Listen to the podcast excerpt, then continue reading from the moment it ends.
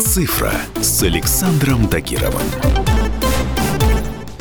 Всем привет! У микрофона любитель высоких технологий Александр Тагиров. И сегодня нам предстоит обсудить тему, которую многие стараются обходить стороной. Ведь еще каких-то 20-30 лет назад, после смерти человека, из его памятных вещиц оставались только фотографии, письма и различные безделушки. За последние годы ситуация кардинально изменилась, и сегодня на их место пришли цифровые воспоминания, профили в социальных сетях, различные аккаунты и бесконечные переписки в мессенджерах.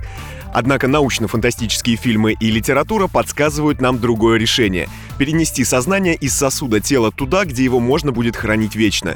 Идея кажется далекой от реальности, но кое-какие шаги в этом направлении уже сделаны. Футуристы считают, что цифрового бессмертия можно достичь несколькими путями. Во-первых, ученые однажды могут обнаружить и преобразовать гены, которые отвечают за старение организма и угасание жизненных функций. Так что мы получим двойной результат. То есть мы не просто будем жить вечно, но еще и останемся молодыми. Еще в 2014 году ученые из Гарварда приостановили и даже обратили вспять старение мышей. Впрочем, шутки с генами плохи и могут привести к необратимым последствиям. Так что на людях подобное пока еще не испробовали. Второй вариант выглядит иначе. Мы научимся создавать взаимозаменяемые органы и ставить, например, вместо одрехлевшего сердца новенькое. Кстати, нечто подобное уже существует. Искусственные органы и ткани уже вовсю создают и даже пересаживают животным. Американский футуролог и изобретатель Рэй Курцвейл считает, что человечество уже довольно близко подошло к бессмертию. Скоро появятся нанотехнологии, которые позволят запускать в кровеносную систему человека нанороботов. Они будут лечить внутренние органы и контролировать старение. Но самый правдоподобный способ достичь цифрового бессмертия выглядит немного иначе. Это создание аватара человека с новым телом, но прежними мыслями, воспоминаниями и даже характером. Футурологи уверены, что скоро нам удастся перенести наше сознание в другие оболочки. Но тут возникает проблема. Что такое сознание и как оно работает, до сих пор никто точно не знает. Возможно, здесь придет на помощь проект «Голубой мозг», запущенный еще в 2005 году.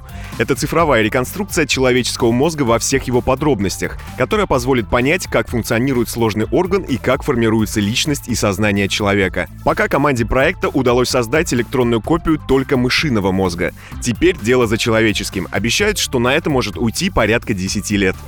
Люди жаждут цифрового бессмертия по двум причинам. Им хочется и самим жить вечно, и не терять близких людей. Второй цели служит урезанный способ цифрового бессмертия. Это возможность сделать копию человека на основании его поведения в интернете.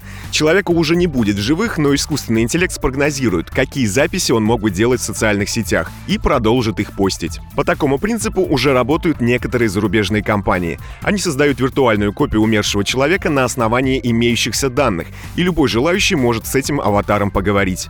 Он будет отвечать так, как это делал бы живой человек, используя те же выражения и те же смайлики. В листе ожидания пользователей, желающих воспользоваться таким сервисом, уже стоят десятки тысяч людей.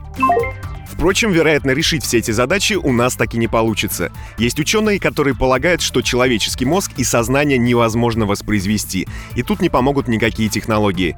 Например, есть ученые, которые сомневаются, что мозг можно переделать в цифровой носитель в мельчайших деталях, включая интуицию и вкусы человека. Так что возможно, что человеческое сознание и правда неповторимо.